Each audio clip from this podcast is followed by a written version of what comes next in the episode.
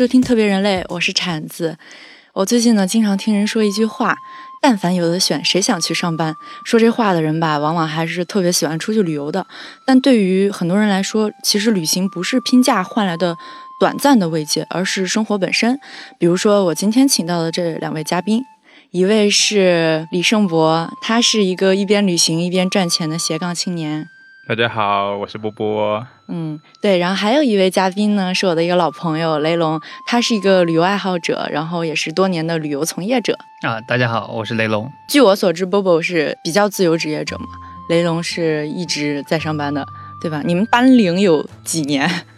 我上一份上班的工作应该是上了两年半，但是它也是一个非常规意义上的班。嗯，对，它相相相当于那个时候是一个创业项目，自己的自主性也是比较强的。对，如果但是把那个当做班龄的话，应该是两年半。哦，然后你现在二十九还是三十？呃，今年三十。哦，三十岁只上过两年班，这是怎样的一种幸运啊！然后雷龙上了几年？我算起来差不多都已经十断断续续十年了，但是其实你们年龄是差不多，对吧？对。哦，感觉你要苍老好多呀。是的。很多年轻人其实特别讨厌上班，特别是需要打卡或者甚至是九九六这样的，然后有很多特别崩溃的时候。你们回想起你们上班的状态，就最崩溃的那个瞬间是什么样的？刚上班那会儿，曾经有一个事情就是。当时接到客户的投诉嘛，因为当时我是在公司属于比较基层、比较算是比较底层的做执行类的工作的了。嗯。后来接到那个客户投诉，要扣我们的那个整个的款项，然后还把这事儿捅到那个大老板那儿去了。我得写一份解释的邮件。嗯。结果我的领导陪我邮件写到了一两点，这电脑难屏了，那会儿直接都要哭了。后来。其实你这个事儿，你回过头来想想，当时其实人家就是客户那边就是鸡蛋里挑骨头给你找事儿嘛，所以你再怎么解释这个东西，它不是一个根本性的问题。对，那后来领导有说你吗？后来这事儿就不了了之了吧，就算是也是扣了一部分，就大部分还是有回款的。嗯，所以他就是作为领导对你其实没有什么就是责怪的意思。我直接领导他首先是陪着我的，当时因为我们一起来的北京，当时住一起嘛。哦。但是是因为他也要给大老板交代，所以我是觉得有点对不起他，就中间里头有一部分是愧疚心理是对他的。现在很多九零后他已经不愿意再去给别人打工了。我想做一个我自己想做的产品，对吧？像波波你就是这个样子。我观察到的一个，我对现代社会，包括大家不喜欢上班的这样的一个情况的一个背后的原因啊，我自己称之为一个工业化思维。那工业化思维是什么意思呢？就是我们比如说之前有一个工业化革命嘛，在那个英国发生，然后呢，什么事情都流水线啊，纺织工人啊，产能一下子就提高了。然后，但是这个产能提高。我觉得它一方面是有好处，但另另外一方面可能也有不好的地方。不好的地方是什么呢？就比如说我们现在以公司为例，那公司可能会去对他们的用户进行描述。我们经常说用户肖像嘛，客户肖像啊，比如说这个是这个群体是屌丝啊，那个群体是白富美，这个群体是什么 K 十二。啊，他是以一个脸谱的方式来对待他的客户的。那些客户是谁？不管是婵婵也好，还是雷龙也好，他们不会管你叫什么名字，也不不用管你的背景经历。你们是不是一个白富美？是不是一个呃中产阶级？他们以这样的方式来对待客户。同时呢，他们也是以这样的方式来对待员工的嘛。啊，你是不是某一个问题的解决方案啊？你可以了，那你就进来。所以就工业化思维的这样的一个。呃，想法或者思维的操作方式下，这个这个社会里的人就是以脸谱的方式被对待。嗯，但是事实上呢，每个人其实都是一个完整的个体嘛，你是有血有肉的，有丰满的情感的。但是你在这个社会上，其实是一个这种方面是没有地方可以好好的去发挥，因为把人都标准化了，然后把客人也标准化了，把客户也标准化。对，所以其实就是不够尊重人性特别的那一。嗯，不是不够尊重，他就是要剔除人性才能标准化。剔除人性，对，对，确实，很多时候管理也是有点这个感觉吧。对，这个可能是大家讨厌的部分。啊当然不仅是对待人身上了，比如说像是那些牛奶啊，那个大型的养养殖工厂，那奶牛生下来就是被滋滋滋不停的挤奶。然后那些养鸡场，呃，生下来就是为了去做鸡腿啊什么的，嗯，就是以这样的一个工业化思维去对待这种生物的话，我觉得对于生物来讲就是一个不太好的感受。嗯，所以说，你现在做的事情就是说来唤醒，或者说抚平，就人们在这样的一个社会的机制里面所造成的一些不愉快的回忆或者创伤吧。我自己现在在做的事情就是把一些人带到一个相对小众的秘境，然后呢去拜访一些呃比较有意思的人。嗯啊，那比如说有拜访艺术家，有拜访创业者，有拜访一些农民，有拜访一些手工艺人，就是他们每个人都有一个比较不一样的生命经历。嗯那相当于把呃我们城市里的一些人去拜访那些有不同生命经历的人，去跟他们做交流，然后把他们的生命经历作为他自己生命经历的一种人生参考。嗯那他可能回来之后，可能可以想一想，说，哎，那我是不是也可以让自己的生命经历有更加多元的可能？他有一个口号嘛，这口号叫“让每个人成为每个人”。嗯然后我觉得这是一个方向，然后同时在客观上也有可能被实现。为什么呢？因为在这个时代，你像 AI 科技在发展，嗯那这些科技的发展就是使得那些呃批量的标准化的这些课题有机会交给计算机去处理。嗯那剩下的计算机可能处理不了的那一部分，才需要那种人的丰富性去解决。我有个疑问哈，就是因为很多人旅行的时候有一个很直观的感受，就是哇，这个地方，呃，环境美，人也美，我好想留在这里。所以说，你做这种非常小众的，带大家去这种，呃，据我所知，日本对吧？日本的秘境去做这样的当地的旅游，会不会有人就是有一种感觉，就是我真的想留在这里？啊，有的有的。然后，然后事实上有人留在那儿吗？呃，事实上还没有，但是我觉得这个是有可能性的。呃，这么来讲吧，就是我这个出行里面，它其实有一句话，嗯这句话是我们在做这个事情的一个很重要的指导的方针，它叫出行教育与地方振兴。那这句话什么意思呢？就是说，哎，出行的人是不是可以通过出行有一些收获嗯啊、然后呢有一些成长，这是出行教育的部分。然后这种成长可能不是指那个知识方面的、技术方面的，而是指一些心灵上、人格方面或者想法方面的。嗯那另外一方面呢，那叫地方振兴，嗯就是你通过这样一个体验，哎，你是不是可以结合你自己的技术去做一些生产？比如说有画家经过这样的出行，他可能可以做出绘画的作品；有导演经过这样的出行，可能可以拍出影像作品。然后有一些人可能自己带着自己的项目的，那他去跟当地的元素去做结合，去做一个新的衍生的项目。那有了这些成果之后呢，那这些成果可能跟当地有可以有一个促进的作用，使得嗯当地是一个更好的嗯呃发展，对出行者还是拜访者都是一个良性的作用。之后呢，那这个东西可能相对会更可持续。往期的出行旅游可能在我看来是一个娱乐产品，大家就是花钱去休闲度假，休闲度假，然后买好吃的，然后购物爽一爽啊、回来之后呢又。重新回归到一种自己不愉悦的生活状态里面去，嗯。但是我想的是，能不能把这种娱乐的体验，可以增加一些，呃，严肃的部分，让他可以经过这种体验之后有一个好的成果诞生。这样子呢，他就可以依靠依依靠这种成果，是不是可以去改变他原有的生活状态？嗯，他一旦比如说，我举个例子，像一个人，一个导演啊，一个导演如果通过出行，然后拍拍了个片子，这个片子他可能拥有版权，然后他又获奖了，哎，那他是不是可以通过这个东西来做个系列，他就可以去赚钱了？啊，或者一个作家，他可能写一本书，啊，或者一个做创新教育的人，就是我之前一个朋友，他在那边有一个落地的创新教育的项目，嗯那这些如果有机会可以变成一个成果，并且有机会给他们带来盈利的话，那这个出行本身的行为是就可以变得呃可复制，然后呢可以变成他的生活的一部分。嗯，雷龙一般做的是比较大的项目吧，就是一定要让它比较标准化的。嗯，工业化它在那个阶段它肯定是好的，只是说它跟你现在这个情况是不是相互适应。说到就是为什么年轻人现在不想上班，我觉得两方面吧，就是一方面可能就是他自己对自己的人生他的定位，就是他想要过哪种人生，对吧？就是还有就是说他自己有没有一个职业生涯规划，因为年轻人在这方面他其实是迷茫的，所以他这个是不知道。二呢，就是说是你现在的企业也好，管理者也好。有没有一个很好的管理方式去管理这些年轻人，就让他们感觉到这个东西我是可以在这儿坐下来去上班的。如果说你的管理方式不适合年轻人，那可能年轻人就对这个上班的动力就很不足，还不如宅在家里头，对吧？对于你们而言，现在存在如何平衡工作与生活这样的问题吗？我自己是没有什么问题，就是工作和生活对于我来说是一体的。雷龙存在这个问题吗？应该也不存在，因为你现在就在我看来已经是个大佬的状态了。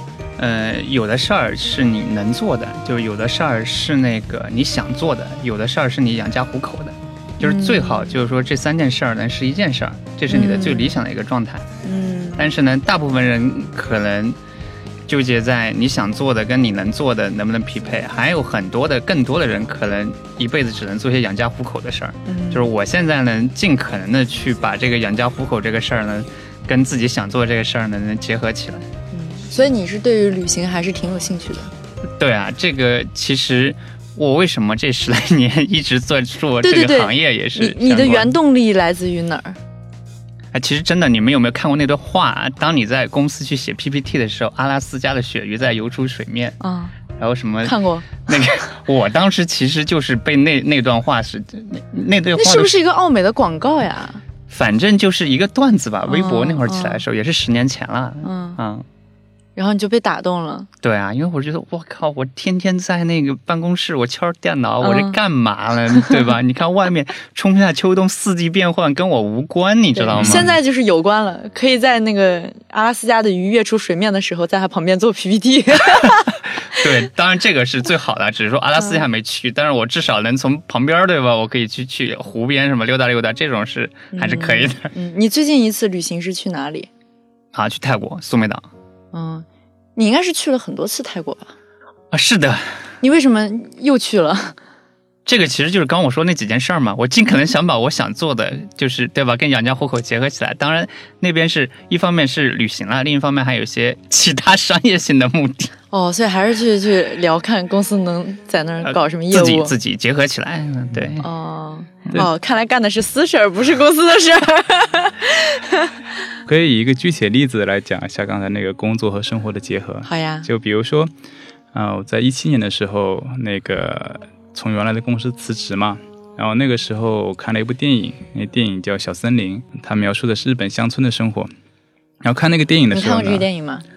我看过介绍，强烈安利，一定要把这两部全部都看掉。呃，我现在可能反而更关注生活跟那个社会结构什么之类这方面的东西。当然，那个唯美好，那你去看《是失之愈合》吧。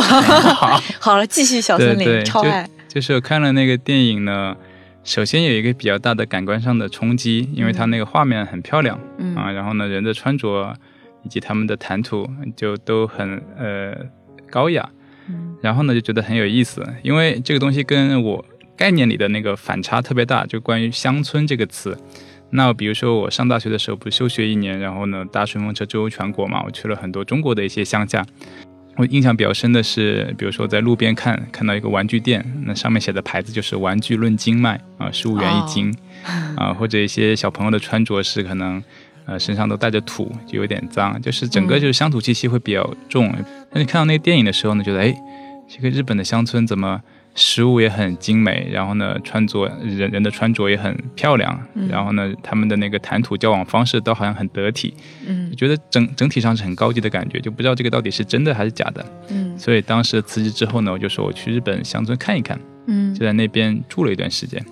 然后住的时候呢，我是以沙发客的方式住在当地的。嗯然后呢，我的第一个沙发主，嗯、她也很有意思，她是一个女孩子，她在东京毕业，然后呢去英国留学，留学完了之后呢，在联合国里面工作，他工作内容是维护世界和平，啊，这么高大上。对，去制定一些政策。嗯，但是呢，我见到他的时候呢，他在乡下杀野猪，哦，就是那个野猪女孩。啊，对对对，就是野野猪女孩。然后呢，他是为什么要去做这个事情呢？就是，嗯，她在那个东京旁边不是那个一一年发生地震嘛，啊，福岛核电站那个泄漏那一块儿。然后呢，那个时候他就跑到前线去当志愿者。嗯当志愿者的时候呢，他发现做志愿者的感受跟他在办公室里写文案的那感受非常不一样。嗯因为他觉得做这样志愿者的时候去帮助一个人，那个人会直接有一个回应。嗯啊、就会让他觉得，哎，自己的工作是有价值的，所以他觉得，哎那可能自己更适合以前线的工作开始，一线的工作开始去切入到自己的职业生涯，然后他就跑到乡村去了。正好那个乡村是因为，呃，日本政府把呃农村的那个野猪定义为自然灾害，啊哦，为什么呀？啊，因为自然可能环境太好了，那野猪就泛滥了，泛滥了就下来去吃庄稼，哦哦哦，数量太多。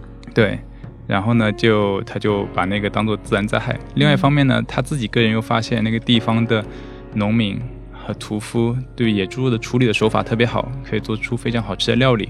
所以他就想说，哎，我是不是有什么样的方式去把这两者去做一些结合，去调动一些农民去批量性的去处理这个野猪肉的问题？嗯那一方面可以减少自然灾害，那另外一方面呢，又可以增加地方的经济收入，就是一个很好的事情。后来也卖到了一些东京非常好的餐厅，然后呢，地方的销售渠道也有铺开来，在那边也有见到类似于小森林里面的那种女女主角这样的人这么棒啊！啊，然后就真的像她一样，就是一个人生活吗？呃一个人生活的也有，然后一家人生活的也有。比如我简简单讲一下那个我见到的那个小森林的那个原型的那个人是怎么样生活的。嗯就我吃过他很多次做菜，但是他每次都没有菜谱，啊，他随意。随意的，每次吃的菜都不一样。嗯然后他是怎么做菜的呢？他把做菜这个事情当做一个创作，就是今天我看看，哎，地上有什么蔬菜长出来了，或者别人送了我什么样的食材，哎，我有这些原料了，那我就地想这些原料可以变成一个什么样的食物，哦，然后就地去加工。然后比如说，哎，今天是一个茄子的季节，它可能就做一系列茄子的料理。那可能今天是一个野野猪肉的季节，那可能做一个野猪肉，啊，或者今天是一个南瓜丰收的日子，我以南瓜作为一个主题去做一系列的料理。嗯，他不会有出现黑暗料理的时候吗？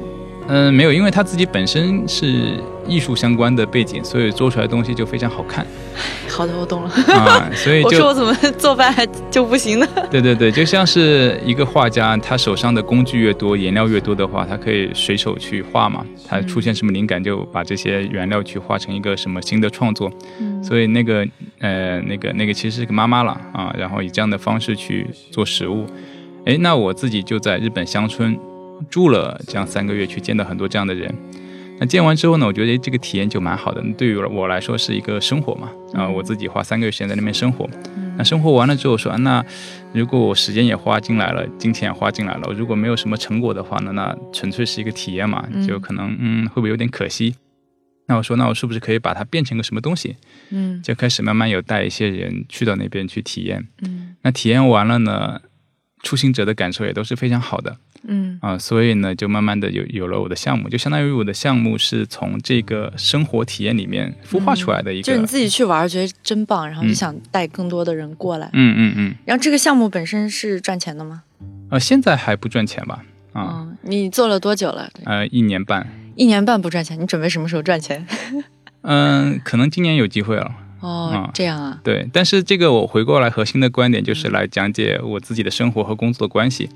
那同样的，可能我也会把这样的理念给到我的出行者嘛。哎，你看你已经在这边花了一个星期了，你也已经有好的体验了，你不要让这个好的体验只是放在那边当成一个回忆，你看看是不是可以跟你自己的生活去做一个结合，或者跟你的工作去做一个结合，怎么把它变成一个成果。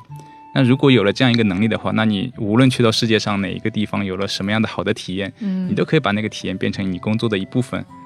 特别是像我们这种做内容的，其实嗯很需要出去体验生活。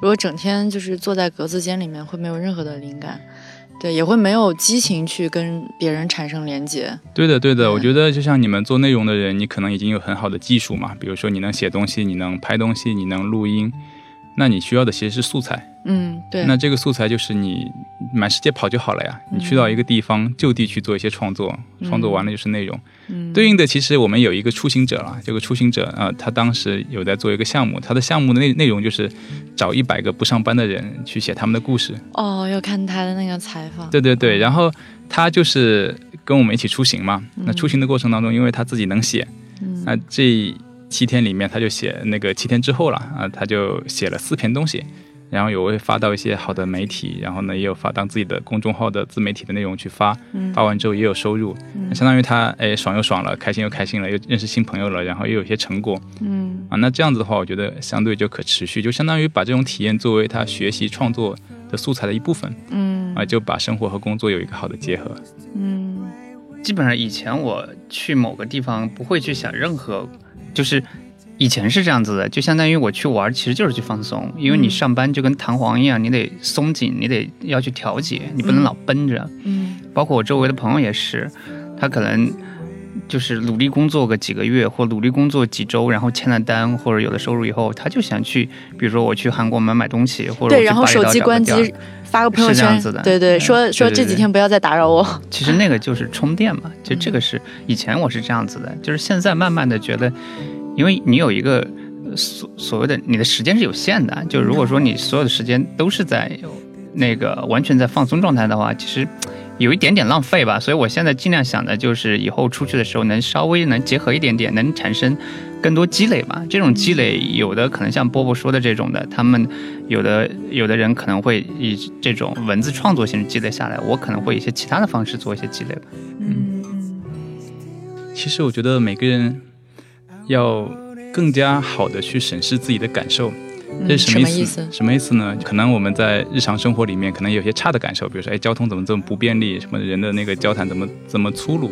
啊，它是一个值得被解决的问题，因为你在这个事情上有一个差的感受，可能很多人在事上都有一个差的感受，嗯那么它就是一个值得去解决的问题。比如说举个例子，就，呃，前之前不是那个什么共享单车嘛，那嗯可能他就是有有有些人觉得地铁站走到那个公司有点远，那个感受就很不好嘛，它是个差的感受。那差的感受就可以被描述成一个问题。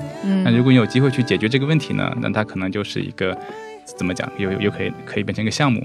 那对应的一个好的感受，可能其实就是一个解决方案了。嗯啊、你只要看这个好的感受是什么问题的解决方案嗯啊、如果你能把这种好的感受捕捉到，并且变成一个项目的话，那它就可以去解决某些人的问题。嗯，就像你，比如说大三，你觉得你的那个学校不是你理想的，嗯身边的同学的状态也是比较丧，每天都在玩儿，然后所以你出去旅行，但你那个时候肯定也是迷茫的嘛，嗯你没有寻找到就是让自己有有意义、有价值的一个方式。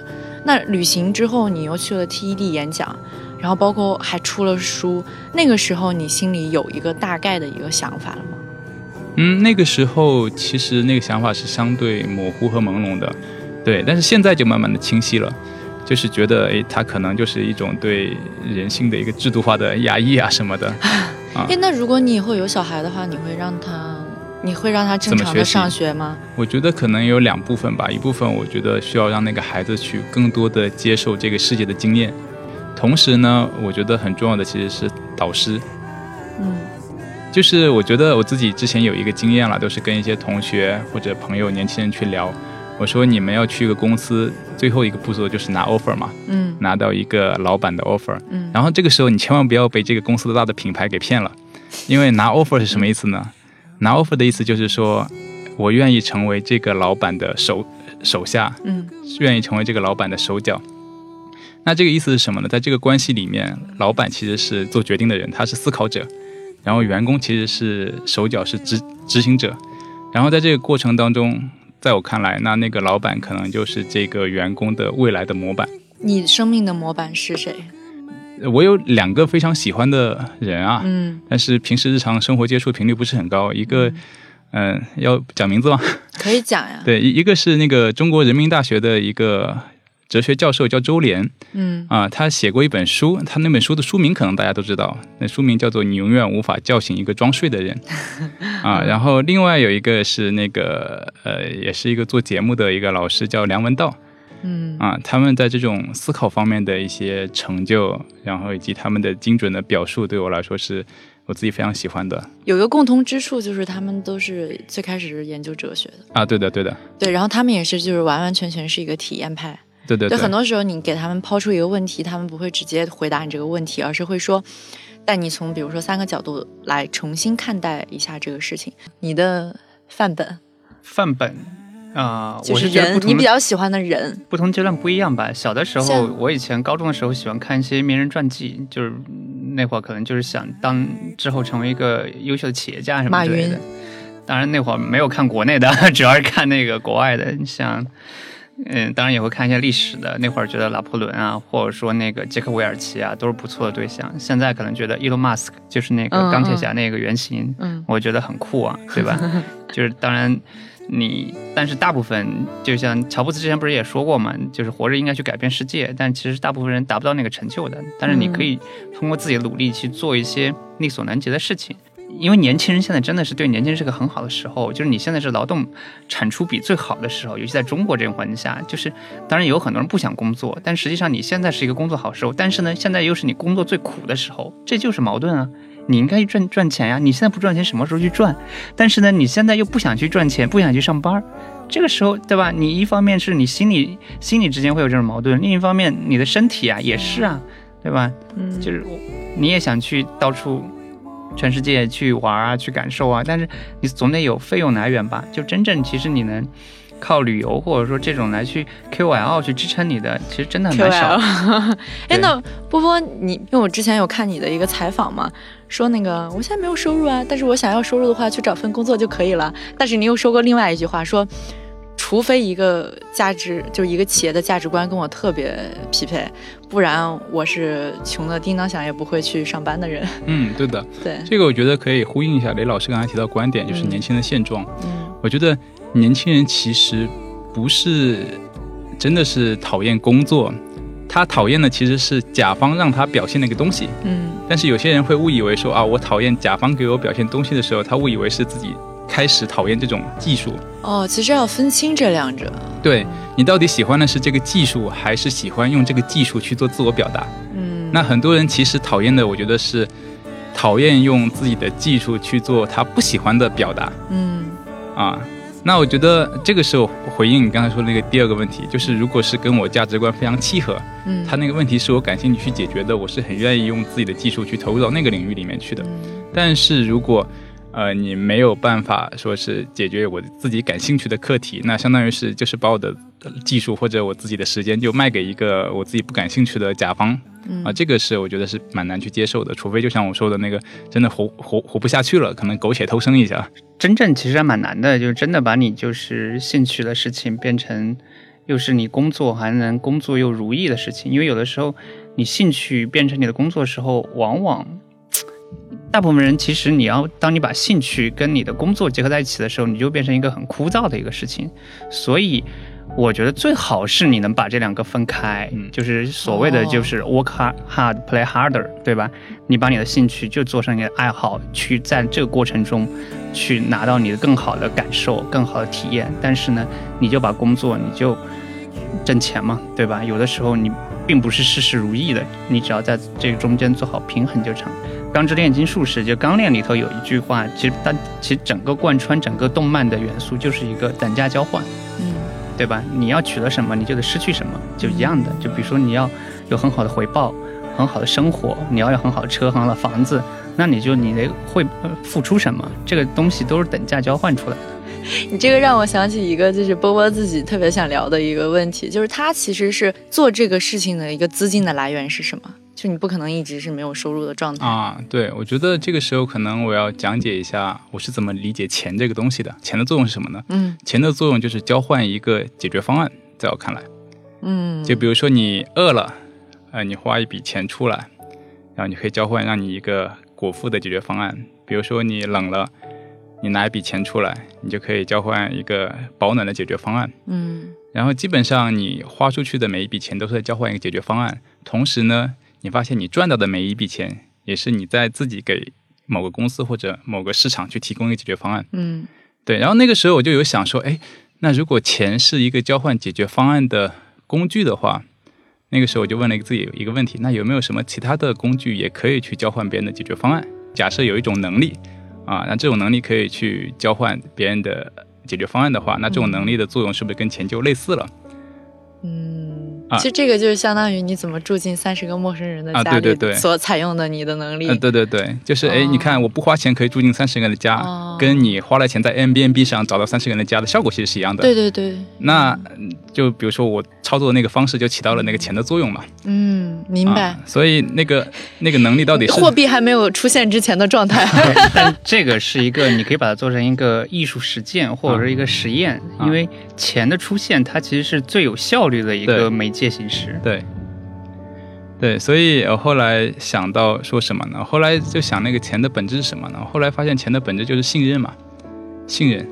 因为你看我们会把钱称之为信贷嘛，信贷就是从那个银行去贷款，贷完款之后呢，也就把钱还回去，这个东西是可完成的嘛，那它就可以当成钱了。对，然后后来意识到那个钱可能就是信任嘛，你比如说对，为什么相信人民币值钱呢？它本来是个纸嘛，你相信它值钱是因为你对这个国家政府有信任。为什么美元值值钱呢？是因为相信那个美联储对它的信任。那我后来意识到说，如何获取别人的信任，嗯就会变成一个跟赚钱一样重要的东西，或者说信任本身就是钱。嗯嗯，比如说我在别出行跟人交往的时候，虽然可能不会有直接金钱上的来交往，嗯，但是如果我觉得在这个过程当中能够产生信任的话，它其实就是一个抽象的钱。那其实是可以通过这种信任去交换很多解决方案。那对我来说，其实达到的效果跟钱是一样的。你可以聊一聊，就是怎么怎么住进陌生人的家里，包括你的搭车的那些个经历。好啊，好啊，好啊，嗯就是住进别人的家，其实就用那个刚才雷荣老师讲的，就是一个等价交换嘛。嗯那想说，哎，那那个人为什么要让我免费住进他的家？他已经提供了场地或者提供了一些服务，他肯定我们需要有个东西跟他交换，嗯这个等这个等式才成立嘛。嗯那那个等式是什么呢？那比如说像那种沙发客，他为什么愿意把自己的房子打开来呢？是因为他们自己日常工作里面可能会觉得有点无聊啊，所以他们需要一些很多娱乐产品，比如说我看电视、去电影院，我去很多娱乐场所。那在这个场景下，其实我的出现对他们来说也算是一个娱乐产品嗯啊，相当于诶，如果我是一个好的故事啊，我有好的经历，我有值得分享的东西。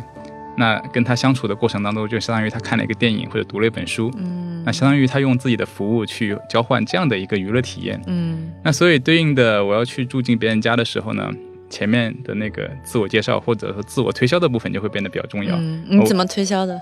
我就会讲我自己是谁嘛。我突然想起来，你之前找我合作的时候，给我发了一个 PPT，PPT，然后最前面是你的个人简介，然后个人简介整个一串列下来，我的天呐，这比我优秀太多了吧？然后就特别想了解他。对，就是、嗯呃，因为我自己之前有一个生命方针，这个方生命方针指导我去做很多生命的选择。然后这个生命方针叫做生活出一个故事，嗯对，如何把自己的生活变成一个故事。那如果你把自己的生活变成一个故事，它至少就是一个娱乐产品了嗯啊。那比如说，呃我去到别人家，我可以跟别人分享我休学旅行的经验，可以跟别人分享我搭车的经验，可以跟别人分享我在娱乐公司的一些跟娱乐明星的一些相处的经验，嗯跟别人去分享我去到日本看了一部电影，去住到那个日本乡村的经验，嗯就很多这些经验就相当于是一个娱乐产品嘛。只是我们在这个交换的过程当中，并没有涉及到金钱、钞票这个工具，而是通过交流的方式来完成了这个信任的交换嗯啊，然后就达成了那个事物的交换。当然，这个东西可能对于普通人或者这个。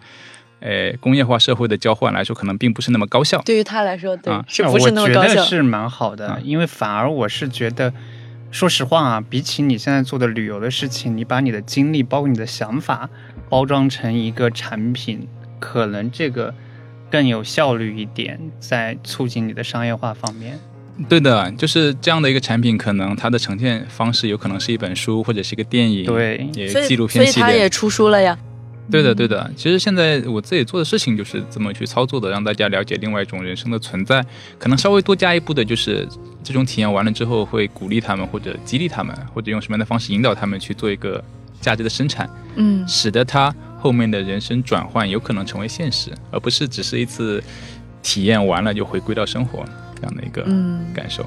然后这个就回回回过来，回到刚才那个钱的那个话题，所以那个赚钱不只是指那个赚钞票，也是指这种信任的获取。嗯那有了这种信任之后呢，相当于你就以后可以去换取一些新的解决方案，嗯然后这种解决方案的质量往往比用金钱换的解决方案的质量会更高。在我看来，嗯我今天早上还跟别人聊啊，我非常喜欢，就是我自己当当时我自己做了个表达，我自己回回过来看，我自己非常喜欢。我觉得更健康的状态是生长出来的，就是这个商业是生长出来的，它是有生命力的，慢慢的长大，像一个小孩子一样。自己原来那份工作嘛，其实就是一个非常商业的那种感觉，就它发展的也非常快。那个娱乐业那个公司，呃，对，与新媒体娱乐，它长得非常快，但是它单纯是靠那种像你刚才说的那个资金的那种关系建立起来的。嗯然后呢，我也经历过一些娱乐产业里面一下子大红大紫，然后另外一段时间之后风平浪静的这样的很多的案例嗯啊、但是他们就就只有一下的那种爆发力，那你可能后面就就没有生命力就断了。我对你那个话特特别感兴趣，就当时你去 TED 演讲的时候，说你是一个热衷有趣的人，就给自己定了一个性嘛。但后来，呃，你又说，其实你不想成为一个特别杰出的人，热衷有趣，但又不想变得杰出，到底是一种什么样的状态？啊哦，那个时候可能会还比较年轻，可能更多的会感兴趣去如何探索更多的生命经验。嗯但是现在回过来，我看这样的一个当时的一个表述，我还是蛮认可的。认可的原因是什么呢？因为我觉得“杰出”这个词其实是跟一个主流价值观是有相关的。嗯因为你不能说我自己说自己杰出，这个也很奇怪。那一般杰杰出可能是有个什么表彰大会啊，那个那个组织说你这个是个杰出人物嗯啊，或者一个群体说你很杰出，那他就跟主流的一个判断标准会紧密关联啊。那我觉得，因为我自己可能会有一些自己的思考嘛，那可能首先会有一个自己的判断标准。那如果这个自己的判断标准跟主流判断标准有一些相关联的话，那我们的杰出的定义可能会一定程度上是相似。嗯但是如果不相关的话呢，那可能他们定义的杰出跟我自己定义的杰出可能也会不一样。嗯但是所所以我，我强调的点就是在于“杰出”这个词，它是跟一群人相关的。嗯那是不是能够成为杰出，可能也是你自己个人 不可控的。嗯，但是如何成为有趣呢？我觉得相对来说会容易一点，只要你做一些相对不一样的事情，然后以一种更加巧妙的方式去实现它，那它看起来就会更有趣。嗯对，可能这里的点就在于，可能这句话背后的，呃，想要传递的信息，可能是我更感兴趣那种多元的，呃，价值的探索，而不嗯是依附于一个单一的价值取向下的某一种成就。嗯。那你现在怎么去定义这个“杰出”这个词儿呢？杰出的人可能会在某一时刻陷入了一个一一种一种呃窘迫的状态或者慌乱状态，就是他即将到达那个杰出的顶点的时候，或者那那套，比如说你在公司里是升一直升让我想到罗永浩哎，就是他们最辉煌的时候，啊就是公司所有人都在讨论要在哪里买房，然后买、嗯买什么车之类的，就那个时候的一种非常就是现在就泡沫之前的那种狂欢。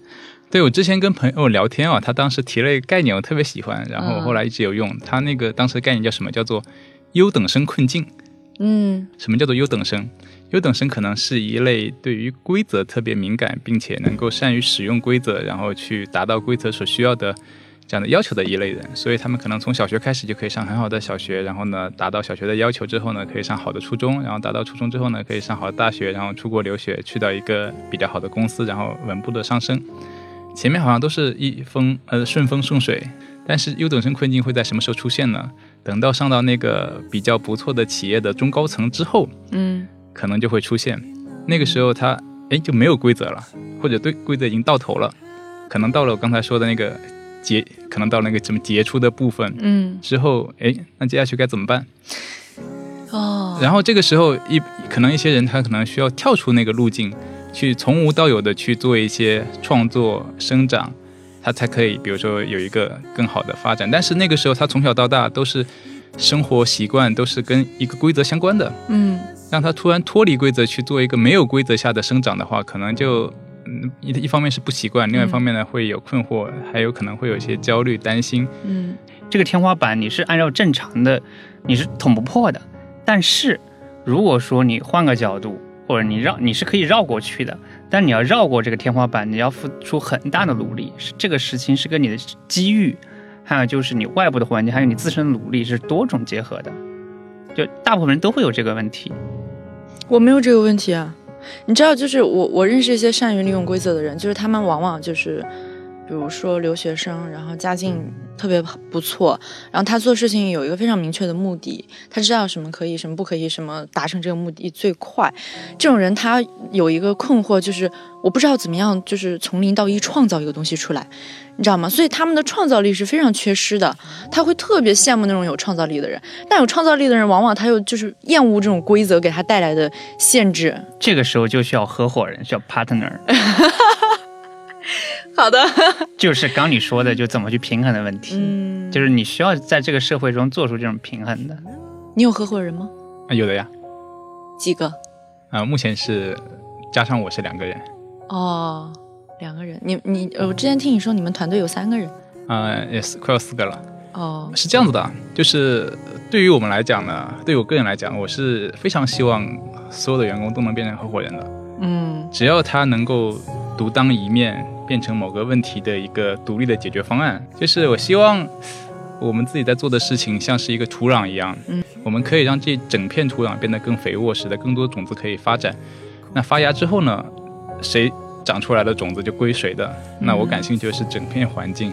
嗯对，所以我是很希望所有的同事以及所有的员工，他们能尽快的长成树。那长成树之后呢，那些木材啊、什么肥料什么都归你自己所有就好了。还是一句话，一个人可以走很快，但是就是一群人可以走很远。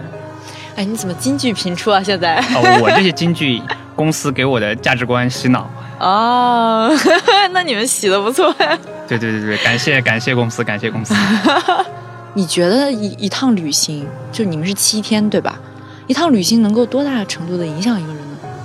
有时候像我们看一场好的电影，或者听一场好的对谈，或者有一个什么独特的经历，可能一个小时、两个小时都有很大的收获了。我觉得它不在于时间长短，嗯。而在于这个时间里的那个冲击力到底有多强。嗯。当然，它的效果可能也不是立竿见影的就能实现的嗯，它可能就像是一个种子，在你脑子里播下了很多种子，嗯。然后这些种子可能最开始都没有办法用很清晰的语言去做表述，嗯。它只能记下那个感觉。但是我觉得那感觉其实是很重要的，那感觉就相当于给你的未来的人生有了一个度量的标尺，嗯你就知道哎什么东西是符合这个感觉的，有什么东西不是符合这个感觉的。那他去做判断的时候，就相对有一个参考。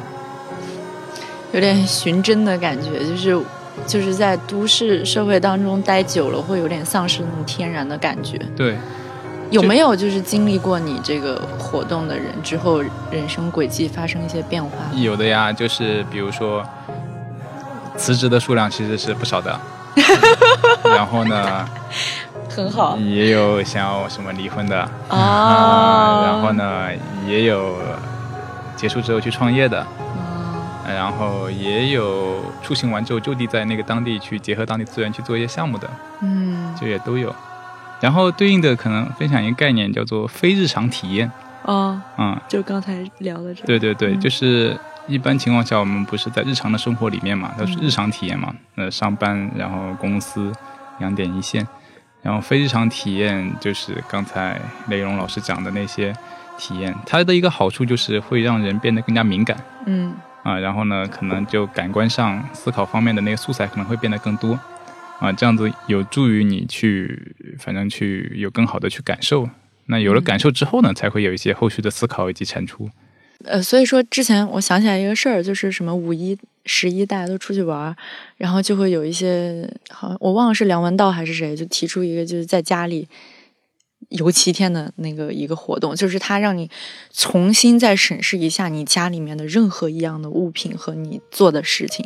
我觉得那个当时听着就感觉还蛮爽的。对应还有个朋友很有意思，他他是哎，他也是那个去完那个我们日本乡村之后，可能跟我们在当地有一个合作的一个小伙伴。嗯。啊、他今年呃四月份的时候在香港做了一个项目，这个项目我特别喜欢，他是什么呢？他让小朋友用五感去重新认识他们的生活街区。啊、比如说，他有一个小队叫那种通过嗅觉去采集信息的小队，他就嗯。带小朋友去到这个街区里的不同地方，他们去闻，比如说，你可以闻那个厕所的味道啊，闻洗衣房的味道啊，闻那个什么池塘的味道啊，就很多不同味道。闻完之后呢，让他们去把自己闻到的味道去做成一个小香包嗯啊、你把这个香包去模拟那个味道出来嗯啊。所以小朋友有有些感觉好难哦，这调香师的工作了。啊，对对对，所以那个小朋友可能就去，他有一些钱可以去中药房去买药材，或者去地上捡垃圾，或者去什么地方去拿一些东西，拿完之后放在那个箱包里面去模拟他想要去模拟的味道。嗯。那在箱包上有人写着什么厕所味，有人写着什么臭脚味，嗯，然后有人写着人情味嗯。啊，然后有不同的味道去处理。那可能如果没有用这种改变那个感官方式去一个社街区的话，你可能看到还是原来的街区，但是你嗯开始改变了这种感官的方式之后，这个东西就完全不一样了。嗯它还有一个，比如说是触觉的那那那个小小队嘛，他就拿着一张纸，然后去不同的那个街上，比如说有些井盖，比如说有些扶扶梯或者什么地方，它有不同纹纹路嘛，他去印踏，嗯把那些纹路给印踏到这个纸上，然后再把这个纸回来之后去做成一个作品。嗯就这种感官方式发生变化之后呢，哎，可能原有的这个世界又变得完全不一样了。我其实可以分享个我自己的经历啊，其实也是说这个输出对于每个人的重要性。其实输出其实是一个在链接的过程，是一个扩大你的所谓的社会资产也好、社会价值也好的一个过程。我其实从我大学毕业到现在的每一份工作或者每一个经历，其实都不是通过正常的面试过去的，基本上都是通过，要不就是我以前做社团的时候。跟朋友一起做社团，后来这个社团就变成了公司，或者去了一个公司，或者说我去一个公司，我可能是参加一次分享会的时候，我跟负责人做一个交流，然后跟他建立了这种链接，对吧？他也可能觉得我对他的输出是有价值的，嗯，然后过来的。还有呢，甚至是我商业中的合作伙伴，他可能觉得在我们的合作过程中，对他产生的价值，你这个人也不错，因为你。你两个人真的经过一个项目的锤炼以后，你才能知道彼此大概的一个情况，甚至包括我来现在这个单位，其实很大程度上也是因为就朋友对我的了解或者朋友的介绍这种，所以我想鼓励大家一种，就是说是需要去敞开自己，去多做这种分享，多做这种链接，因为这种链接。就是没有坏处的。其实最好的学习，其实就是你在有输入以后再去做输出。这个其实是已经被很多教育专家也好，或者说社会实践也好，是论证过的。嗯，你刚才所所说的输出，更多的是一种就是人跟人之间的交流的输出，因为你可能是偏向于外放性的，然后你的工作也是这样一个属性。但是，嗯，我觉得波波那个就很适合那种就是一个非常内向的一个创作者的一个体验方式。就是他是他不是直接跟人交流，他可能是跟自然交流，然后再通过某一种媒介去给别人看。但我不是直接人跟人之间的相处，对我们俩其实是偏向于人跟人之间的一个相处和交流。我觉得其实多种方式吧，就是媒介嘛，就是比如说面对面交流，它是一种就是沟通，就是及时的沟通。你也可以通过其他的形式，你甚至发朋友圈也是，发微博也是，你自己写博客也是。很多技术男他自己写博客，通过这种博客，他也认识很多人。我周围就有朋友是因为做一个行业内的很垂直的一个自媒体，然后被投资人注意到，拿到投资人的钱，嗯，或者说投资人觉得他不错，在这方面很有见地，甚至让他去做另一个他所投资公司的高管，这都是我身边的例子。其实我们聊着聊着，其实已经得出来一个一个很模糊的一个结论了，就是当你觉得你受不了上班的日子的时候，想想你可以输出什么，你可以创造出什么。然后你对别人而言，你你有没有给别人一些不一样的启发？其实这个你想明白这件事情，可能就知道接下来该怎么做了。嗯，我有个想问你们的问题，就是如果时间、精力、财力都充足的话，未来两年你最想做的事情是什么？你笑了，为什么笑了？你是已经看到了自己两年后美好的样子吗？没有，我觉得这个东西，其实对我来讲，我觉得答案其实。基本上算是唯一的吧。如果说真的给我财力上面、物力方面都是都 OK 的话，那我肯定想去环游世界啊，对吧？哦，这样啊，是啊，你是这样的呀？对呀，我以为你要就是就是继续你的那个创业的事情，把这个项目给落成。一种是你物质的富足，另一种是你精神上的富足，对吧？就是物质跟精神之间，其实最好的，让我去选择，我肯定还是选择精神的富足啊。所以你就典型的真的是用工作来换梦想，就未来两年环球旅行，OK。嗯啊，我自己的话就反正就是自己在做这个事情嘛，就本身就是生活的一部分了。然后这个方向也已经确认了啊。我觉得我自己感兴趣的就是遇到不一样的人，然后呢跟他们有一些接触之后，可以一起协作变成一个成果，就是这种变成成果把想法落地的这个过程，我自己是非常感兴趣的。但是我不在意那个成果具体是一个什么样的形式。你的这个答案就是属于我什么都不给你，你依然两年后还是这样啊？嗯，对，两年后就因为方向就是这样一个方向呀。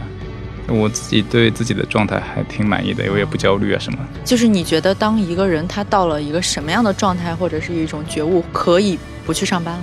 就是对于我们这种普通的正在上班的人而言，我先说吧，就是如果说当你已经不再为物质所困扰的时候。而且上班对你来讲是一个负担的时候，你随时可以去不上班了。但是对于我来讲，我可能我觉得，如果我做这个事情是我享受的，就相当于波波现在做这个事情，我可能会一辈子上班。百分之九十九点九的人已经因为你你需要体面的活着呀，你对你生命质量的渴望决定了你对这个上班的动力性，或者说你的容忍对上班的容忍性。嗯，那波波呢？我觉得可能有两个基础的抽象部分的我的答案吧，好，一个就是它是不是可以解决某个问题。嗯，回归到解决问题的能力。这个社会上，但凡能够现在拿工资的人，他们都是有一定问题的解决能力的，不然他们是拿不到那工资的。嗯所以只是说把他的那个解决问题的能力是不是用在他自己感兴趣的方向上，而嗯这是第一点，他是不是能够解决问题。第二点其实是蛮蛮重要的，就是他如果能够解决问题，他是不是可以把这个问题解决方案去跟别人去做交换？嗯这个其实就涉及到营销和销售了，嗯就是你是不是可以被更多人知道嗯啊、知道完了之后呢，有人愿意为这个解决方案去付费。嗯如果这个基础的循环能够完成的话，那么就会越来越好了。而且对于你来说，就是经济条件应该不是你当时辞职的一个原因，对吧？就两年赚到一百万，嗯，对，不是，就是我还是对自己的生活的那个状态以及这个事情本身的一个方向，嗯，会有一个自己的思考。聊了两个小时，聊的也挺全面了。我觉得应该很多人心里会有一个自己的答案了。波波再回国，我们下次再继续聊一聊你在日本乡村都看到那边的人的生活是有多么精彩。好的呀，好的呀，对，行。然后大家如果想听的话，其实也可以在后台给我们留言。特别人类每周三在喜马拉雅、网易云音乐、苹果 Podcast 同步更新，欢迎订阅和留言。我们下期再见。大家再见。再见，再见。